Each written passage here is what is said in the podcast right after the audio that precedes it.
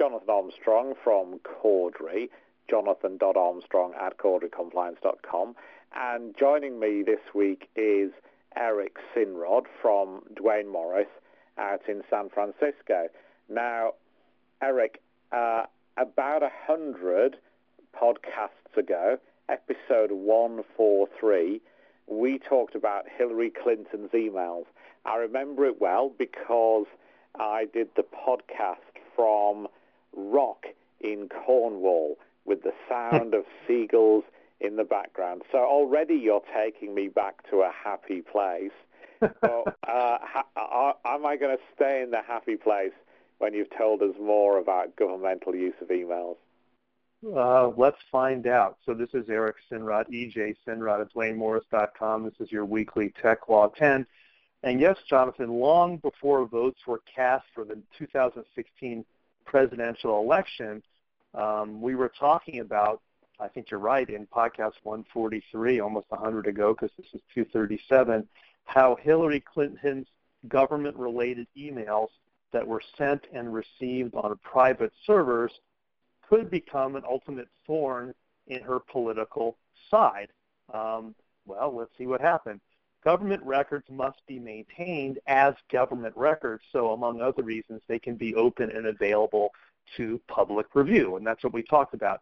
Indeed, laws like um, our Freedom of Information Act maintain that to have a vital and truly functioning democracy, those who govern must be accountable to the governed.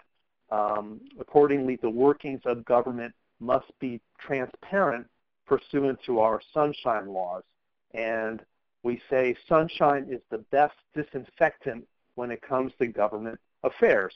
And when the workings of government are kept private, then it becomes less possible for citizens to know, as they are entitled to know, what the government is up to, as, the, as has been held by our United States Supreme Court. And in the wake of revelations that some of Hillary Clinton's emails pertaining to her work as Secretary of State were sent and received on her private email servers and not through official governmental channels, there was a tremendous outcry by her opponents. Uh, they seized on this email controversy, and at some rallies there were chants of lock her up, lock her up. In response, candidate Clinton ultimately apologized. She turned over tens of thousands of emails from her private servers, and she also said that her practice actually was a practice that had been utilized by others who had preceded her. So she was not unique in using private email servers for governmental emails.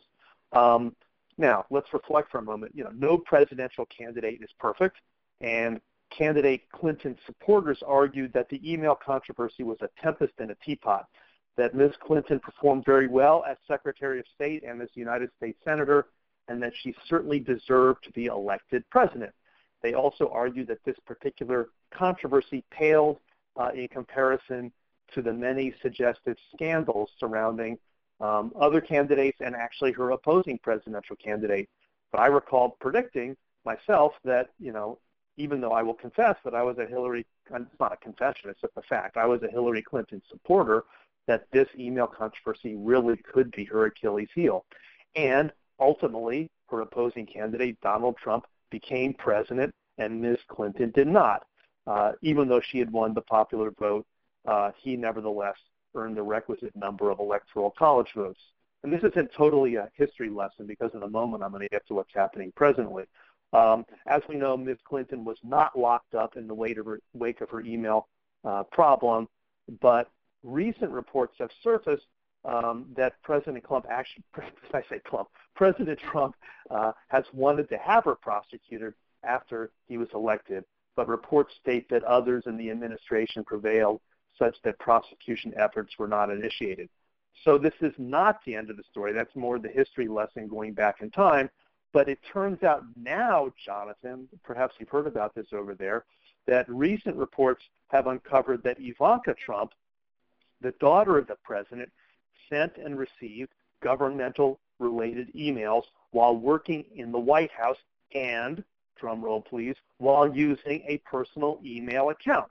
Indeed, according to the Washington Post, quote, Ivanka, Ivanka Trump sent hundreds of emails last year to White House aides cabinet officials, and her assistants using a personal account, many of them in violation of federal record rules, according to people familiar with a White House examination of her records, close quote. Continuing from the same article, quote, some were startled by the volume of Ivanka Trump's personal emails and taken aback by her response when questioned about the practice.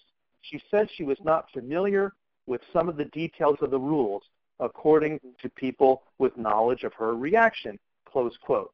Okay, first of all, ignorance of the law is not an excuse. Plus, it is hard to imagine ignorance given the level of condemnation of Ms. Clinton's email practices by Ivanka Trump's father. Uh, when interviewed, uh, Ms. Trump, Ivanka Trump, sought to excuse her email practice by stating, stating that she had not deleted any of the subject emails, while Ms. Clinton had deleted some of her emails. Um, yes, to the extent that some emails pretend, per, you know, if, if to the extent that Ms. Clinton did uh, delete some of her governmental emails, that is not good, Jonathan. But it still does not explain away what now seems to be the fact that, like Hillary Clinton, Ivanka Trump utilized private emails to conduct government business. And this is rather beyond ironic given the uh, earlier lock her up chance uh, from Ms. Trump's father's supporters. So, what's the bottom line of this particular diatribe that I have? I'm not trying to side with one side or the other here. The point is to underline, underscore, and highlight that government records must be treated as government records across both sides of the aisle. And frankly, political dialogue should become more civil and less acrimonious, Jonathan, especially when politicians really are living in glass political houses. Uh, government affairs should be transparent, and condemning one side for practices that occur by both sides ultimately has a ricochet effect. And then finally, one obvious point, and then I'll turn it over to you for your thoughts. And sorry, I've been a little bit long-winded here. Um, politicians are entitled to use personal email servers uh, to communicate about private matters. You know, they are entitled to private lives. Um, what we're really talking about here is what happens when governmental officials are dealing with governmental affairs and business, but keeping them outside of government records through personal email accounts. Okay, that was quite a bit. Your turn. well, uh, the, the first thing to say is that I guess when we're recording this podcast, we're about two hours away from hearing whether Theresa May's administration mm. will disappear in a puff of smoke uh, uh, this evening. So I yearn for the stability of American politics at the moment.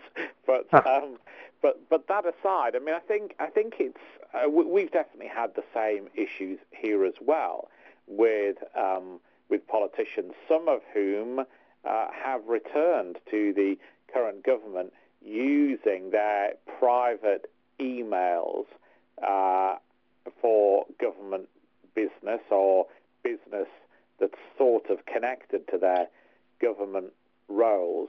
And it is an edifying, as you say, there are FOI laws on both sides of the Atlantic which are meant to make emails uh, accountable as any other form of correspondence and avoiding the uh, I- issue is not permissible. Uh, in passing, I just mention that if a request is made for the data under uh, GDPR or the UK Data Protection Act and personal data is destroyed to avoid that request, that mm. is also now, since May, a criminal offence in the UK, and both corporations and individuals can be prosecuted for that. So you need to have good housekeeping in politics and in corporations, if you if you permit executives, particularly those at a senior level, to use private email addresses, then you're going to have to be extremely cautious when uh, looking at things like uh, deletion because of the uh, criminalization and, and, and, what's called the consent and connivance provisions if you uh, allow that to happen, or if you're management and you allow that to happen. I mean, that aside, of course, there are other issues that corporations see with, with Gmail uh, and other cloud services, uh, O365 and things like that uh, as well. And the security issues there are, you know, well known and, uh, and well rehearsed, and, and of course they relate to both the possibility of the cloud email being hacked, but also the fact that if you're using, and I'm not going to be too technical, you're using a, a heuristic system to work out patterns of behavior, it's easier to bypass the system when you've permitted executives to forward uh, emails to personal accounts or to, or, or to transact that way. So there are notes of caution, I think, both in politics and in the corporate world from these two cases. And I agree that um, my old law professor used to shout at us, uh, as, as you did in a much gentle way, you know, ignorance of the law is no defence. He would add, except to negate mens rea, which is, of course, a very technical mm-hmm. piece of UK law. But um, but but you're right. You would have thought we would say once bitten, twice shy here. You would have thought that uh, any incoming political figure would be all the more encouraged to read the rules because of what happened, as you rightly predicted in in 2016. Yes. So history repeats itself. So thank you for your additional points. I think we've gone past our 10. So at this point, all that remains to say is thank you for joining us. Uh, keep supplying us with ideas for future podcasts. Uh, you can find us on the usual social media outlets. This is Eric Sinrod at ejsinrod.com. Jonathan? Yeah, as you say, history repeats itself, or uh, I think it was it Yogi Berra who said it's like deja vu all over again. Um, That's true. But certainly, uh, as we would say in Europe, uh, uh, toujours le même chose. Um, and yeah, you're right. Um, we've enjoyed speaking to you on this or other topics. You can connect with us on LinkedIn or via our emails, jonathan.armstrong at corderycompliance.com.